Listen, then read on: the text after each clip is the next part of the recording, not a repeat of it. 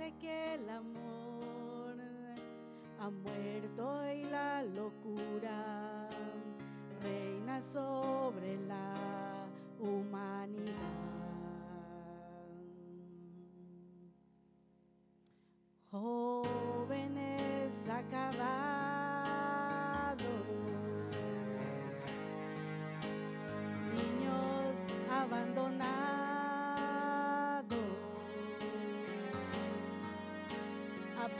De placer y decidiendo solo el interés.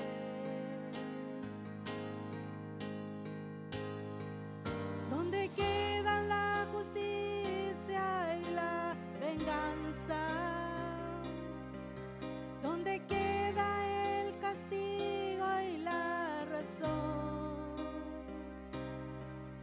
Porque callas tú, Señor, y nos olvidas. ¿Cómo puedes permitir tanto dolor? ¿Dónde está aquel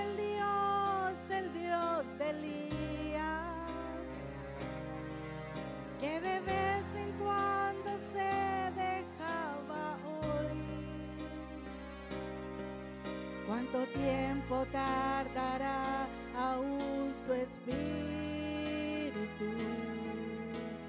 en venir?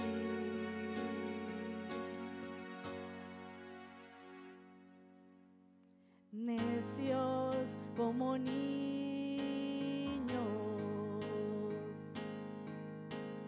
torpes cachorrillos.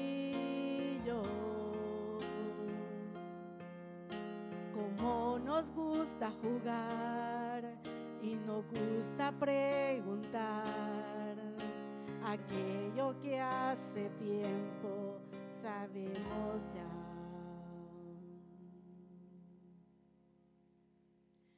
Dios aún sigue hablando, sigue aún contestando.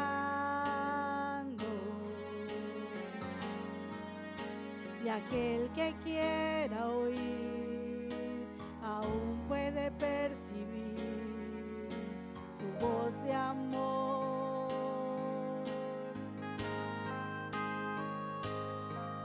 ¿Cómo puedo derramar yo de mi espíritu si mis hijos no se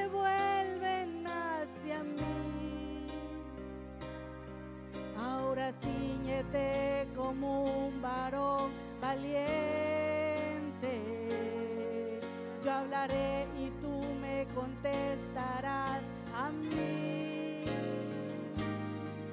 ¿Dónde están aquellos hombres como Elías que dejaron todo por seguirme a mí? Que rompieron compromisos con el mundo solo, por agradarme a mí. ¿Dónde están aquellos tres que en Babilonia prefirieron ser quemados a ceder? ¿Dónde está aquel Daniel que me adoraba? ¿Dónde está la santidad de aquel José? ¿Dónde está ese niño que mató al gigante? ¿Dónde están los sucesores de Josué? ¿Dónde están esas mujeres entregadas como Esther?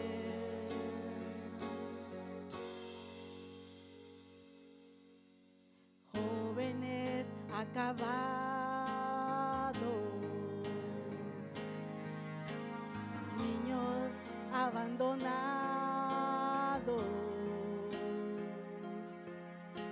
a precio de placer y pagan inocentes los errores de otros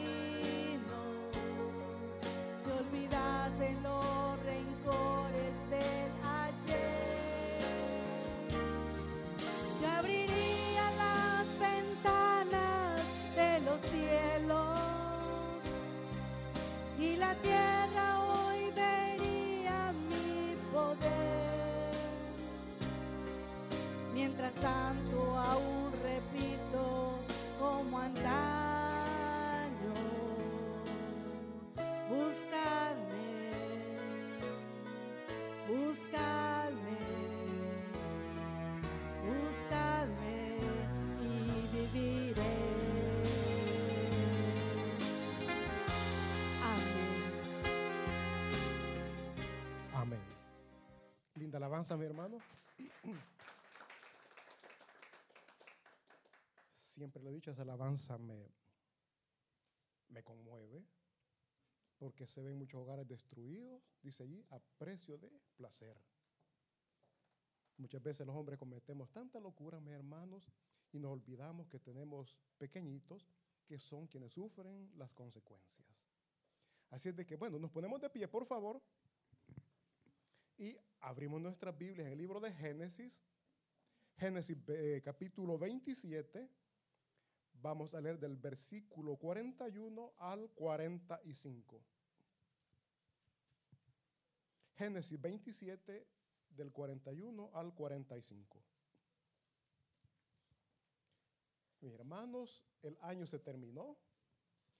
Estamos ya prácticamente en el periodo de Navidad que todos sabemos, o la mayoría sabemos que Jesucristo en realidad no nació en este periodo, pero nosotros en esta época celebramos el nacimiento de Cristo Jesús y decimos que es época de paz, época de amor. ¿Qué tan cierto será? ¿Tenemos todos juntos, mis hermanos? ¿Ya tenemos Génesis?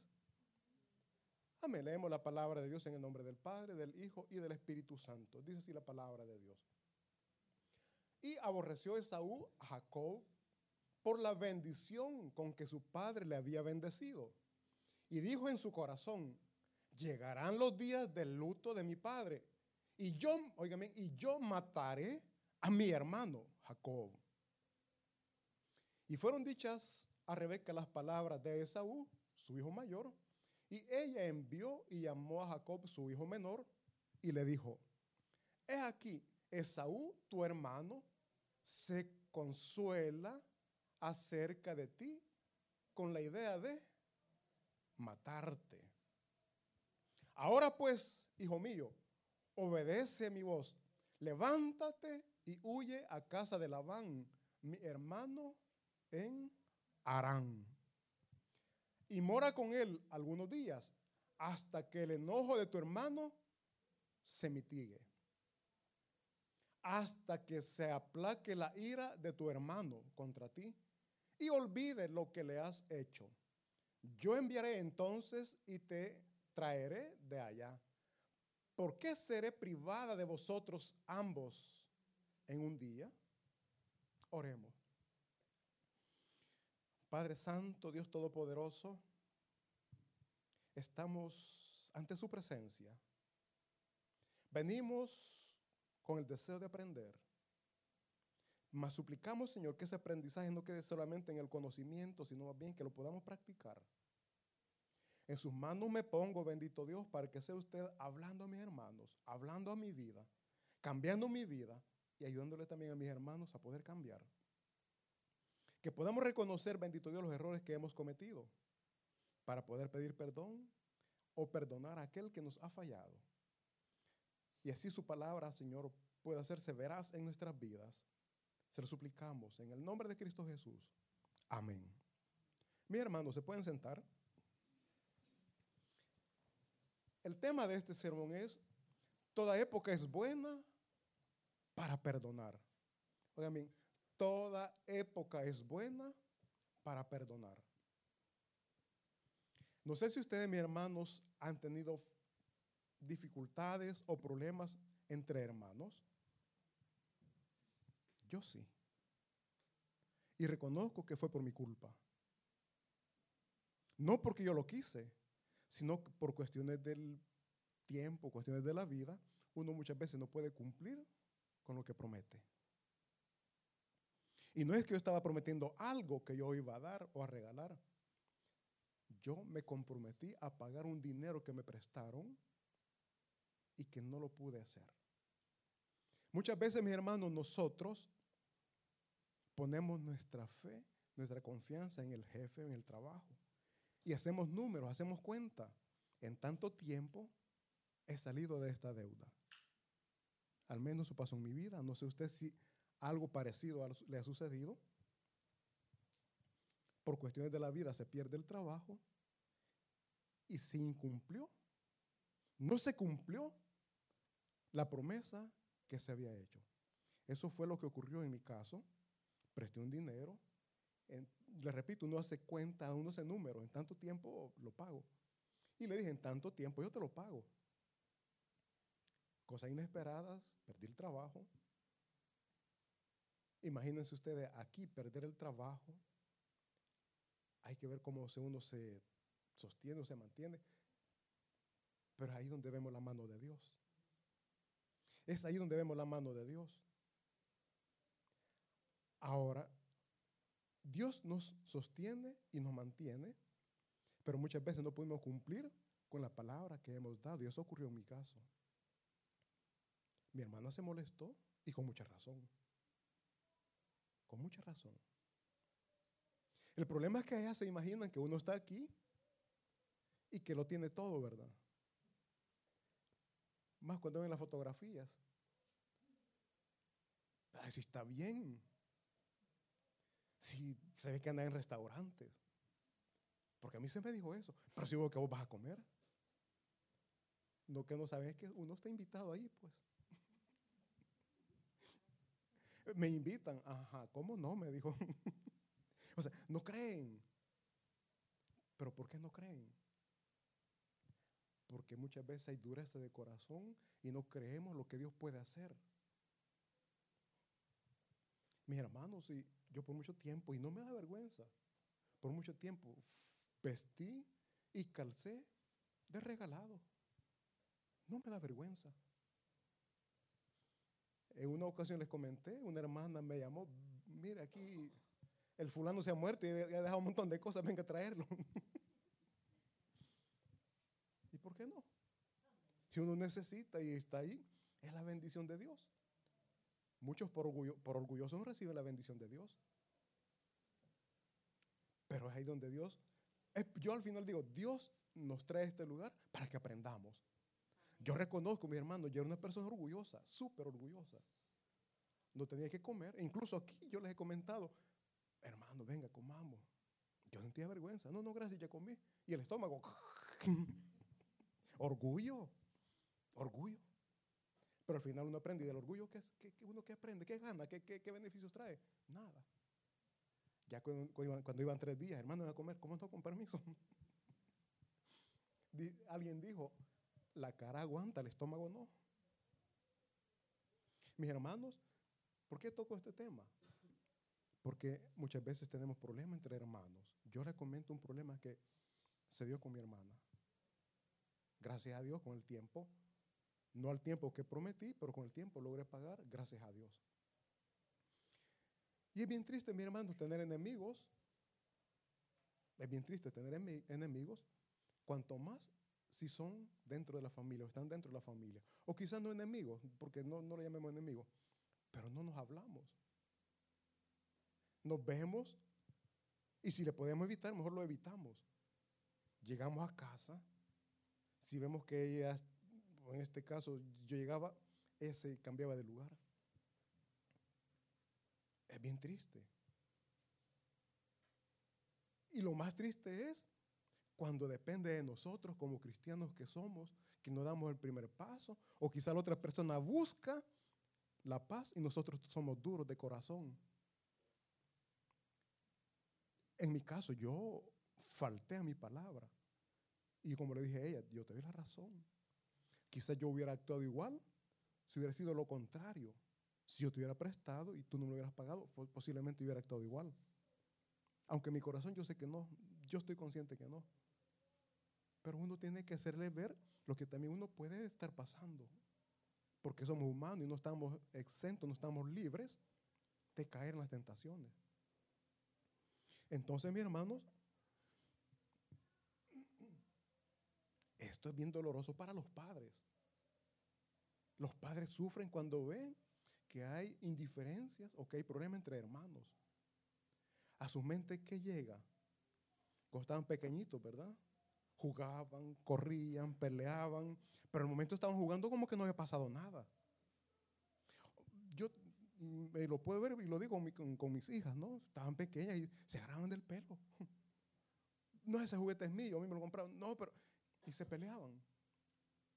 Se daban y salían llorando.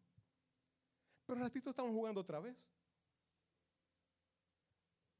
Ya cuando uno es adulto, ya, ya no, no, no es así, cambia. Ya todo cambia. Y cosas pequeñitas provocan malestares que a veces pasan meses, quizás hasta años, que entre hermanos no se hablan. Y eso es triste para los padres. Hablarle, no es que no me habla, y el otro hablarle, que no, O sea, no hay disponibilidad de ninguno de los dos y los padres sufren por eso. Yo no sé ustedes si han visto casos, yo he visto casos y los papás sufren. Esto es lo que estaba sucediendo en este caso, mi hermano. Aquí dice la palabra de Dios que aborreció Saúl Jacob, o bien aborreció, esa palabra es fuerte, aborreció, aborrecer. ¿Qué es aborrecer, mi hermano? A su propio hermano. Dice, y aborreció Saúl a Jacob por la bendición con que su padre le había bendecido. Y dijo en su corazón, llegarán los días del luto de mi padre. Oigan bien, ¿hasta a qué punto llegó? Hasta quizás a desear la muerte de su padre porque no quería matar a su hermano cuando su papá estuviera en vida para no causarle dolor. Pero él va a morir, yo sé que va a morir. Van a pasar los días de luto y entonces va a ver de lo que yo soy capaz por lo que me ha hecho. Amenazas de muerte entre hermanos. Y es por una herencia. Hay familias, hay hermanos que se matan por herencias. Hoy hablaba con, con, un hermano y le decía que hoy en Facebook se ve todo, ¿no? Y dice que los bienes que dejan los muertos o las herencias que dejan los muertos es para que se maten los que quedan vivos. Y son casos bien reales. Son casos bien reales. ¿Por qué? Porque el amor está puesto en, lo material, en el dinero y no en la familia o, en el prójimo, si le queremos ver de ese punto de vista. Entonces acá, mis hermanos, dice que Esaú dijo que iba a matar a su hermano después de que su padre muriera. Y la mamá escuchó estas palabras. A la mamá le dijeron, mira, dice Esaú que cuando Isaac muera, va a matar a Jacob. Y como toda madre se angustió, se preocupó y, vení, vení, lo, lo llamó rápido. Mira, tu hermano dice esto y esto y esto. Mejor andate, escapá. Andate lejos, andate donde la tierra de mi hermano. Escapá. Dice el versículo 43. Ahora pues, hijo mío, obedece a mi voz, levántate y huye a casa de Labán mi hermano en Arán. Dice el versículo siguiente, y mora, y mora con él algunos días hasta que el enojo de tu hermano se mitigue. Hasta que el enojo de tu hermano se mitigue. Mire, mi hermano, si usted tiene problemas con alguien en ese momento que esté enojado, que usted sabe que, que está en lo peor, no lo busque sabiamente no lo busque. ¿Por qué? Porque aunque usted llegue con la mejor de las palabras, más suaves, más dulces, no lo va a entender. Deje que le pase el enojo. Deje que desahogue. Deje que, que esa furia pase. Y después busque platicar con él. Si ve que no es el momento adecuado, dé un paso atrás. Dé un paso atrás. Pero tampoco no se limite usted o no se quite el privilegio de recuperar esa amistad o ese lazo familiar que se puede estar rompiendo. Si la otra persona no da el primer paso, délo usted. Si usted ha sido el ofendido, pida perdón. Jesucristo nos manda a humillar, no más de lo que ya hemos sido humillados. Si te da una mejilla, ¿qué dice? Y no es que no, no, es así literalmente, no, simplemente, si usted fue humillado, humíllese más. no puedo. Si usted no lo hace, se está limitando a las bendiciones que usted tiene para usted. Bendición primera, restauración de ese lazo familiar que se ha perdido o de una amistad. Pero tenemos que humillarnos. Nadie quiere. Yo sé que nadie quiere. Yo mismo no quiero. Y por eso estamos mal. Por eso estamos mal en la familia. ¿Por qué? Porque ninguno de las dos partes lo quiere hacer. Hoy, al terminar este servicio, usted bien puede llamar. Mira, fíjate que me siento triste por lo que ha pasado. Perdóname. Perdóname. Y yo sé que Dios va a hacer la obra. Antes de llamar, póngase en oración, hable con Dios. Mis hermanos, aquí, nosotros en este periodo, repito, decimos de Navidad, esta época, recordamos el nacimiento de nuestro Señor Jesucristo, mis hermanos, nuestro Salvador. Pero la pregunta es, ¿de qué nos ha venido a salvar si aún estamos en problemas entre familias? ¿De qué nos vino a salvar si aún estamos perdidos en el vicio, estamos perdidos en el pecado? Decimos, Él es mi Salvador, pero estamos amargados todavía. Entonces no nos ha salvado, estamos perdidos, estamos ahogándonos en ese enojo que tenemos. Dios quiere restaurar su corazón, pero tiene que dar ese primer paso. Demos ese primer paso, porque hasta hoy quizás no hemos hecho nada. Óigame, quizás no hemos hecho nada para recibir esa paz y el amor que todos queremos tener, todos queremos recibir. Pero ¿qué estamos haciendo nosotros? ¿Qué estamos sembrando nosotros para cosechar? Recordemos, mi hermano, que hay que sembrar para cosechar. Hay que trabajar para recibir. Todos queremos, repito, queremos paz, queremos amor, pero no estamos haciendo nada nosotros para poder tener ese lindo regalo que Cristo Jesús nos vino a dar. Entonces, Repito, mi hermano, aquí se estaba dando este problema para que veamos que los problemas que en familias se están dando, no, eso no es nuevo. Desde antes de Jesucristo vemos este problema que se estaba dando entre hermanos. Pero aquí, a través de esta historia, vamos a ver cómo esta este problema se soluciona. No es nada fácil. Leamos, por favor, eh,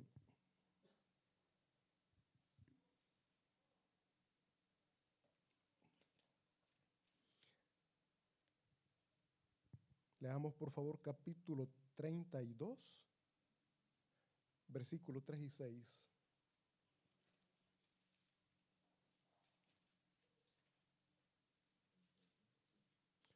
Capítulo 32, versículo del 3 al 6.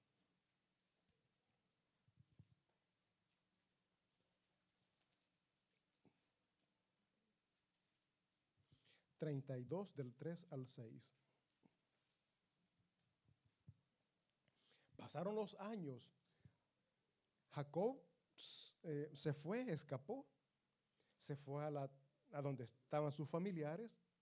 Allí vivió 20 años. Oigan bien cuánto, cuánto tiempo estuvo fuera. 20 años estuvo ahí. Ahí se formó una familia, por cierto. Él trabajó siete años para casarse con una de las hijas del tío. El tío le dice, sí, trabaja siete años, te lo voy a dar. Pero él estaba trabajando para una de las hijas de él Y el tío le dio la otra hija. Y yo no, no se trato por él. Mira, si quieres mi otra hija, trabaja otros siete años más y te la doy. Acordemos que en aquel tiempo se podía casar más de una vez. Y se podía. Otros siete años por la mujer que él amaba. Total, él formó una familia. Pasaron 20 años. Después de esos 20 años, viene y es lo que vamos a leer ahorita. Y envió Jacob, Jacob es el que había escapado, el que huyó. Y, envió Jacob, Jacob mensajeros delante de sí a Esaú. Esaú era el hermano que lo quería matar. Dice, a la tierra de Seir, campo de Edom. Y les mandó diciendo, así diréis a mi hermano Esaú. Así dice tu siervo Jacob, con Labán he morado y me he tenido, he detenido hasta ahora. Aquí hagamos pausa. Oigan bien, antes de ir a platicar, él mandó mensajeros, mandó a ver si el enojo ya le había pasado o todavía estaba enojado. Buscó intercesores, si le podemos decir así. Buscó quien averiguara qué había aún en el corazón de su hermano. Y algo tan bonito es que aquí él se humilla delante del hermano, se pone como siervo. No llegó con arrogancia. Dios lo había prosperado tanto, tenía camellos, tenía ovejas, tenía, tenía de todo. O sea, pero esa riqueza no le llevó, esa bendición no le llevó a sentirse mejor o mayor que su hermano. Dice, oigan el mensaje que él mandó, así diréis a mi hermano Esaú. Así dice, tu siervo, o sea, él, Jacob, se ponía como siervo de su hermano. primero le dice, con Labán he morado. Primeramente le da información de la vida de él. Mira, todo este tiempo yo he morado con, con Labán, he trabajado con él, he vivido con él, en la casa de él. Y me he detenido hasta ahora, dice el versículo siguiente. Oigan bien, le dice todo como Dios lo ha prosperado. Tengo vacas, tengo asnos, tengo ovejas y siervos y siervas.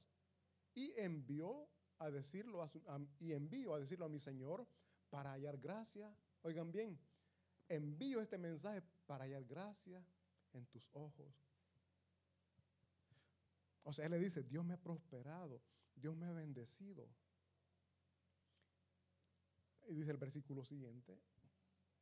Y los mensajeros volvieron a Jacob, fueron, cumplieron con la misión y regresan y le dicen, venimos, vinimos a tu hermano Esaú y él también viene a recibirte, vengan bien, él también viene a recibirte. Pero no iba solo, iba con 400 hombres con él. Sorpresa. Bueno, ¿viene en amistad o, viene a hacerme guerra? ¿O viene a, cumplir con, lo que quería? 400 hombres creo que es mucho para recibirme, ¿no? O sea, ese es el mensaje que le daban los, siervos de, de Jacob. Dice el versículo siguiente. Oigan bien, entonces Jacob tuvo gran temor ¿Quién no? Pues, pues bueno, pero al final este, este mensaje que me mandan, ¿es bueno o es malo? Entonces Jacob tuvo gran temor y se angustió y distribuyó el pueblo que tenía consigo y las ovejas y las vacas y los camellos en dos campamentos. Y dijo, si viene Saúl contra un campamento y lo ataca, el otro campamento tiene tiempo para escapar. O sea, veamos, él lo que pensó es, mi hermano viene a matarme tuvo miedo. Yo le pregunto, cuando usted quiere recuperar la amistad o ese lazo familiar con alguien, ¿usted va seguro o va con, va con inseguridad? ¿será, ¿Será que me va a responder? ¿Será que me va a hablar bien? ¿O cómo me va a responder? Ay, no sé si ya me habrá perdonado. O sea, hay miedo. Pero si no vencemos ese miedo, nunca vamos a restaurar la relación que se ha perdido. Tenemos que vencer. Busquemos. Pero antes, agarremos el consejo. Si son varios hermanos, mira, fíjate que yo tengo problemas con mi hermana. Habla con ella, dile que, que son cosas que pasaron, que me perdone. Habla con ella, hazle conciencia. O sea, algo que, o sea, el ejemplo aquí me gusta, está bonito. Él mandó mensajeros para para, para quizás hasta suavizar. No, hombre, de decirle que, que Dios me ha bendecido y yo, pues, ya vamos a ver más adelante, tengo regalos para Él. Entonces, pero Él hasta ahí, hasta lo que hemos visto ahorita, Él se está preparando porque tiene una, idea de que Él va a destruirlo. Hizo grupos y dice, en lo que está atacando este grupo, este campamento, el otro tiene espacio, tiene tiempo para huir. Dice el versículo siguiente, por favor. Y dijo Jacob, otro ejemplo, otra gran enseñanza. En el momento que usted no sabe qué hacer, doble sus rodillas delante de Dios. Y dijo Jacob, Dios de mi padre. Jacob se puso en oración. En ese momento de angustia, y mi hermano viene con 400 hombres. Y en ese momento, ¿qué hizo él? Se puso en oración. Dios de mi padre Abraham y Dios de mi padre Isaac, Jehová, que me dijiste, vuélvete a tu tierra y a tu parentela y yo te haré bien. O sea, Padre, que su, que su palabra se cumpla, porque Jehová le dijo que regresara, que no tuviera miedo. Pero él, al ver toda esa cantidad de gente que iba, él tuvo miedo y se puso en oración. Mi hermano, usted cuando siente que hay un peligro, que hay un riesgo para usted, ¿qué es lo que hace? Yo agarro un palo por cualquier cosa. Yo agarro piedra, me defiendo. Mi hermanos, póngase en las manos de Dios. Ore. Ore. Aquí vemos Dios de mi padre Abraham, Dios de mi padre Isaac, Jehová, que me dijiste, vuelve a tu tierra. O sea, Padre, tengo promesas que tú me has hecho. Por favor, que esa promesa se haga real en mi vida. Tú pides que perdonemos, ayúdeme a perdonar. Ayúdeme a pedir perdón. En mi carne, en mi humanidad, yo no quiero humillarme, Padre, pero ayúdeme, por favor. Esa es la oración que podemos hacer para restaurar esa relación que se ha perdido. Ayúdeme, Señor. Es cierto que me han ofendido, pero yo he ofendido más aún. ¿Cuántas veces ofendemos nosotros a Dios? A cada momento lo ofendemos y Él nos perdona. Dice la palabra de Dios, si 70 veces, oye, 70 veces te piden perdón, 70 veces tenés que perdonar. Y nosotros que decimos ya la tercera, "Ah, ya no vos molestes. Ya me cansé de perdonarte, siempre venís con lo mismo. 70 veces dice la palabra de Dios. Yo por eso pregunto, mis hermanos, ¿ponemos en práctica la palabra de Dios? No es porque lo desconozcamos, simplemente porque no queremos someternos a las enseñanzas que Jesucristo nos vino a dar. Le llamamos maestro, pero no queremos aprender de él. Tenemos un buen maestro, nosotros somos malos alumnos. Y es por eso que estamos metidos en prueba cada momento, prueba, prueba, prueba, porque siempre reprobamos. Cuando usted está estudiando y le hacían un examen si salía mal, se lo volvían a hacer. Salía mal, se lo volvían a hacer hasta que lo pasaba. Así son los problemas que nosotros estamos viviendo. Son pruebas que nos vienen para ver si en realidad hemos ya aprendido. Al final, tenemos que reconocer, mis hermanos, que los problemas que tenemos, nosotros mismos lo hemos buscado. Jacob, ¿por qué andaba huyendo? Porque él engañó a su papá para recibir la bendición que era del primogénito, que era Esaú. Él engañó a su papá. Pero también dice la palabra de Dios que Esaú en una ocasión iba de trabajar, iba de cazar, iba con hambre. Mi hermano, cuando ustedes van con hambre llegan a su casa y no hay nada, ¿qué, qué- cómo, cómo reaccionan? Cuando está la esposa ahí, ¿verdad? O hay alguien en casa, o tal vez eh, la esposa va de trabajar y el, el esposo está en casa y no ha hecho nada. Y usted va con hambre, ¿cómo reacciona? Se lo quiere comer vivo, ¿verdad? Mi hermano dice la palabra que Esaú iba de, iba de cazar, iba con hambre y a su hermano le dijo, dame, ay, Jacob estaba preparando una rica comida. Le dijo, dame comida que yo traigo hambre. Y Jacob, ni lento ni perezoso, sí te doy, pero a cambio de tu primogenitura. La primogenitura, mi hermano, no era cualquier cosa.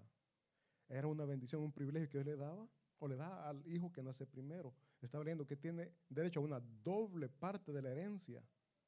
Y el menor no tiene que decir nada porque es parte de la tradición judía, hebrea. Pero como él iba con hambre, ah, a mí no me interesa si te lo doy, pero comida. Después estaba enojado porque Jacob había recibido la bendición. Se le olvidó que tiempo atrás él mismo lo había entregado por un plato de comida. Al final, él mismo se provocó eso porque el papá no sabía. Isaac no sabía. Pero había un pacto que entre dos habían hecho. Bueno, Jacob miente, se escapa, después, si la bendición de Dios regresa, va bien bendecido, pero vimos que no, va, no llega con altanería, mira, mira, Esaú, aquí te voy a pagar lo que te robé, o no, te, te traigo lo que, no, simplemente tu siervo, tu siervo. Delante de nuestros hermanos, en carne o espiritualmente, tenemos nosotros esa capacidad para humillarnos. Está bien, yo, soy su siervo, haga de mí lo que quiera. Lo decimos, ¿verdad? Que ni una familia. Y estamos llamados, dice la palabra de Dios, que quiera ser grande, que se ponga a servir, que sea servidor de su prójimo, de su hermano.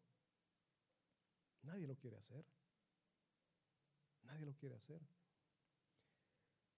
Entonces, vemos, mis hermanos,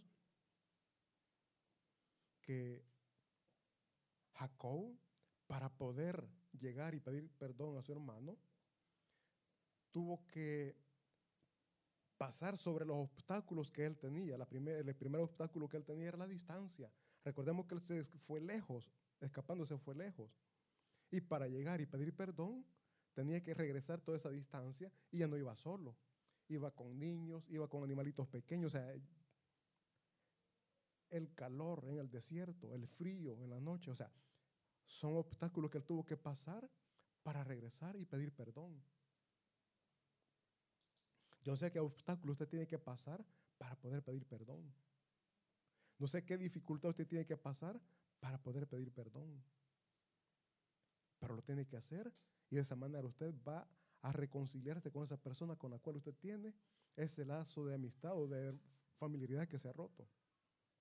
Otro obstáculo, obstáculo que él tuvo que, que sobrepasar era el peligro. Mis hermanos, cuando iba de regreso iba con riquezas, llevaba ganado y todo. Y en el camino pueden haber salido bandas a robarle. Hasta lo pueden haber matado. Mas él sobrepasó, él le hizo frente a ese miedo. ¿Por qué? Porque quería llegar delante de su hermano y pedirle perdón.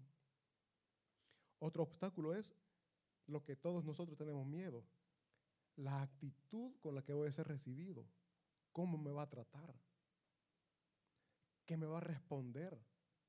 Eso es lo que todos tenemos miedo y por eso muchas veces no hemos logrado romper ese, esa, esa mm, distancia que hay entre, entre familia, entre amigos. El temor, voy a ser rechazado. Eso todos lo vivimos. No le hablo porque no sé si me va a rechazar, no sé si ya le pasó el enojo. Si usted no, no hace nada por averiguarlo, quizás la otra persona ya le pasó el enojo, pero usted tiene miedo a hablarle. Y los dos piensan igual, no le hablo porque no sé si me va a responder bien. Los dos están pensando igual, los dos se quieren hablar, pero ninguno da el primer paso. Rompamos con ese miedo, con esa inseguridad.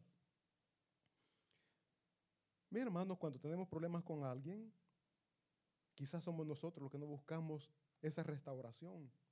No queremos recuperar esa relación familiar que se ha perdido. No queremos recuperar o, o tenemos miedo a intentar recuperar esa amistad o esa hermandad. Hay miedo, repito, al rechazo. Hay inseguridad.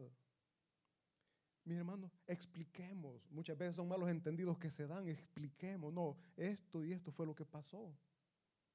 Expliquemos. Hablemos.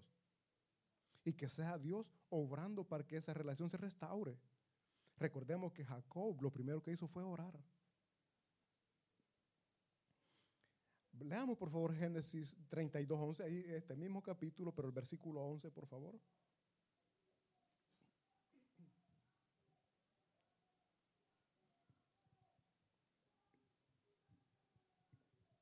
Dice, y Jacob dijo a Rebeca, su madre, he aquí Esaú, mi hermano, es hombre belloso. Ah.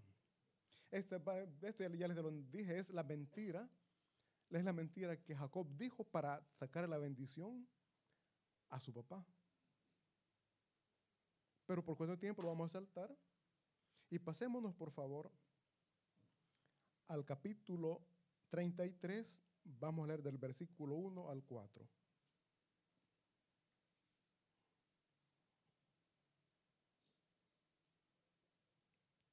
Dice así la palabra de Dios. Aquí pasaron el tiempo, ya Jacob había pasado todas las dificultades y aquí está delante de su hermano. Dice, alzando Jacob sus ojos miró y he aquí venía Esaú y los cuatrocientos hombres con él. Entonces repartió él los niños entre Lea y Raquel y las dos siervas. Y puso las siervas y sus niños delante. Luego a Lea y sus niños, y Raquel y José, y los últimos. O sea, vemos cómo él distribuyó los grupos, dice después. Y él pasó delante de ellos y se inclinó a tierra siete veces hasta que llegó a su hermano. Señal de humillación. Delante de su hermano se postró en tierra. Repito, no llegó con arrogancia llegó con humildad. Nadie, mis hermanos, bien, nadie va a lograr recuperar una amistad o un lazo familiar si llega con, con hablando orgullosamente, hablemos, ven y hablemos, arreglemos este problema.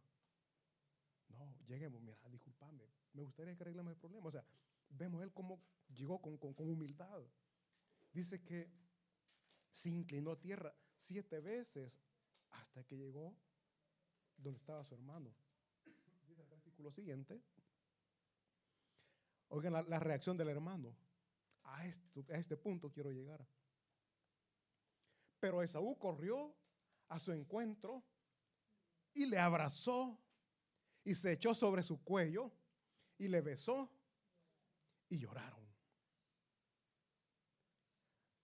Es lo que nosotros anhelamos, mi hermano. Es lo que nosotros queremos con nuestra familia, estar unidos. Pero todo quiere esfuerzo. Este, verso, mi hermano, este versículo me impactó tanto. Y yo anhelo, deseo que todos podamos vivir esta porción de la Biblia.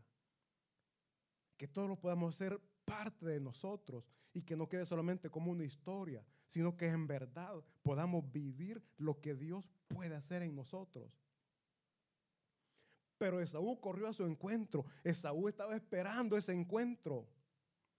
Si Jacob no da ese primer paso, siempre hubieran sido enemigos y los dos queriéndose comunicar. Vemos que Esaú, eh, perdón, Jacob tenía miedo, tenía inseguridad, pero afrontó, dio ese paso. Y la reacción del hermano, qué bello, mis hermanos, cómo él reacciona. Y Esaú corrió, me imagino, mi hermano, te estaba extrañando, deseaba verte. Pero Esaú corrió a su encuentro y le abrazó. Mi hermano, hagámonos en nuestra mente esa escena maravillosa. Dos personas enojadas corriendo a darse ese abrazo. Te extrañaba, mi hermano. Ese personaje puede ser usted si da ese primer paso, abrazando a ese familiar que no le habla no sé desde cuánto tiempo, ese amigo que no se comunica más con usted porque hubieron ciertos problemas. Rompa, rompa esa barrera. Y dice que Saúl corrió a su encuentro y le abrazó. Y se echó sobre su cuello y le besó. No le dijo, te voy a matar, como lo dijo al principio. Al contrario, lo besó. Y lloraron de alegría, de felicidad, de gozo, que estaban nuevamente unidos, dos hermanos gemelos.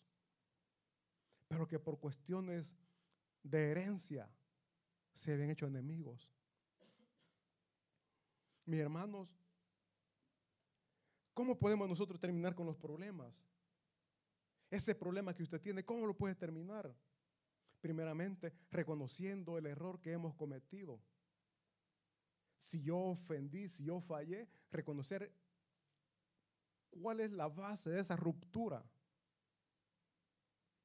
Porque muchas veces siempre le echamos la culpa al otro. No, es que, es que por culpa de él, por culpa de ella. Pocas veces he escuchado decir, no, es que yo tengo la culpa por lo que hice, yo hice esto, dije esto. Pocas veces se oye. Siempre le echamos la culpa al otro, no. Igual que los niños, ¿verdad? Eh, están peleando y no, por culpa de él. Mi hermano, somos adultos. Reconozcamos nuestros errores. Pidamos perdón. Además de reconocer nuestros errores, para poder, mis hermanos, terminar con los problemas, tenemos que orar delante de nuestro Señor, que es lo fundamental, la oración. Vimos que Jacob oró delante de Dios. Pidamos que nos fortalezcan esas debilidades. ¿Cuáles pueden ser nuestras debilidades? Orgullo, altanería, soberbia. O sea, lo que usted le hace sentirse fuerza en la carne es su debilidad en el espíritu.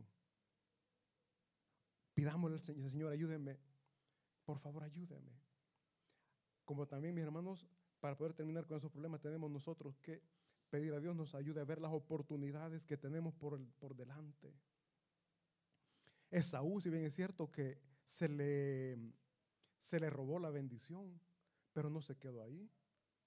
Él continuó trabajando y también Esaú fue lleno de bendiciones. Dios también lo prosperó a él.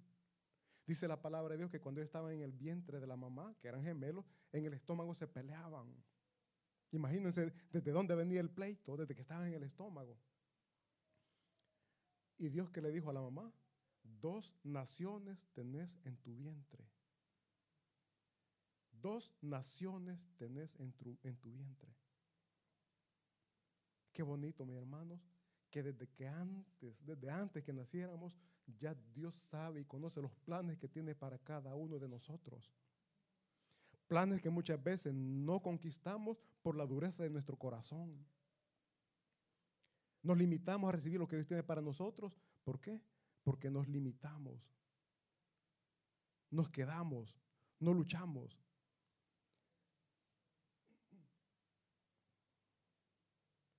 Mis hermanos, nosotros tenemos que reconocer que muchas dificultades tenemos por culpa nuestra. También tenemos que reconocer, mis hermanos,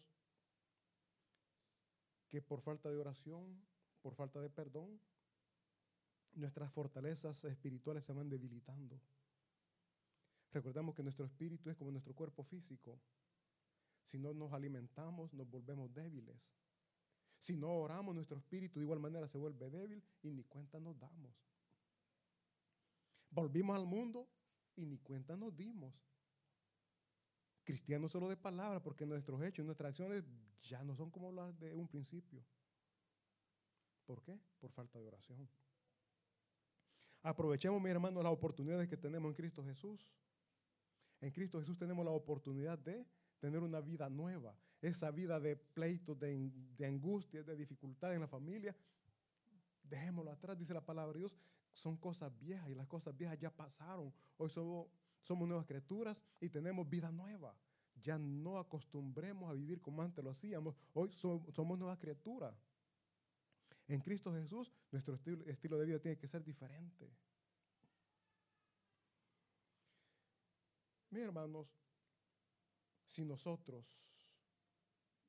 en verdad hemos recibido a Cristo Jesús en nuestros corazones, no podemos albergar amarguras y tristeza en nuestros corazones.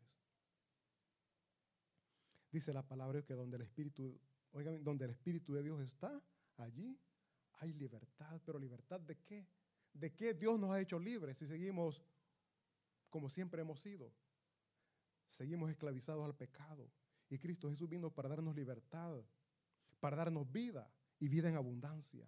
Y es eso lo que nosotros celebramos en este periodo, en esta época, que Cristo Jesús vino para darnos la libertad y para darnos vida y vida en abundancia.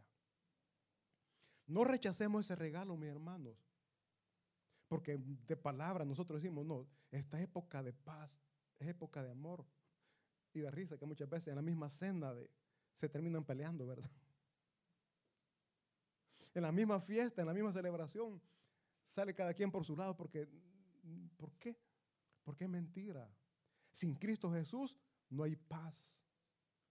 Sin Cristo Jesús no hay amor. Y nosotros con Cristo Jesús, mis hermanos, estamos llamados para hacer la diferencia.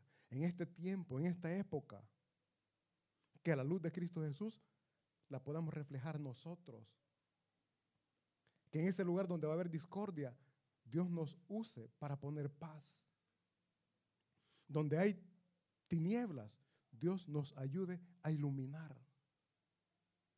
En la cena a la que usted va a ser invitado por sus amigos, por su familia, en su lugar de trabajo, usted tiene que ser luz.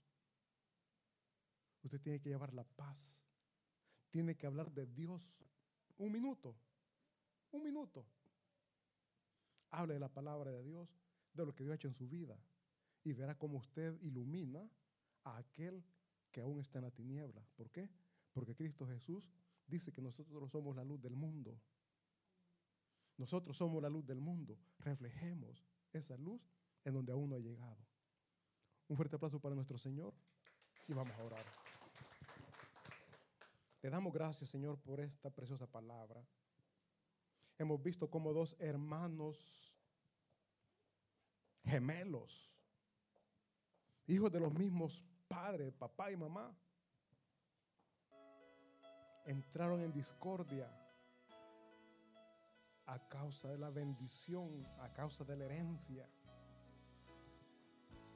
Hubieron amenazas de muerte. Tuvieron que separarse, dividirse como familia. Pero cuando usted puso en el corazón de Jacob que regresara, que pidiera perdón, él no se resistió, él obedeció a su palabra rompió con esa amistad que había. Afrontó toda inseguridad que en su corazón tenía, inseguridad, temor, miedo. Pero qué bello, mis señores, ver cómo esa amistad, esa hermandad que se había roto fue recuperado. Cómo lloraron juntos. Esta mañana, Señor, en sus manos ponemos toda separación, toda división que pueda haber dentro de la familia, Señor. En sus manos preciosas ponemos, bendito Dios, esa amistad que se ha roto, ese problema en los puestos de trabajo. Sea usted restaurando esa amistad. Restaure esa relación, por favor, bendito Dios. Pero ayúdenos a dar ese primer paso, Señor a romper con esa inseguridad, a romper con esas dudas de cómo vamos a ser tratados. Y así, Señor, sea usted obrando en cada familia, en cada persona. Su palabra, Dios mío, es un ejemplo que ha quedado escrita para que sepamos y entendamos que así como usted obró en el tiempo pasado, usted, así como usted obró, hoy también usted está obrando si nosotros hacemos atención a lo que usted nos enseña, bendito Dios, si ponemos atención a su palabra. Le damos gracias por esas relaciones que usted está restaurando. Damos gracias, Señor, por esa disponibilidad en mis hermanos para poderse humillar, Señor. Quizás las primeras respuestas que van a recibir no van a ser las más deseadas, pero déles humildad para aguantar, para soportar y continuar luchando para restaurar esa relación. Se lo suplicamos, Padre, en el nombre de Cristo Jesús. Amén y amén. Un fuerte aplauso para nuestro Señor, mis hermanos. Y para terminar, cantamos esta alabanza preciosa, mis hermanos.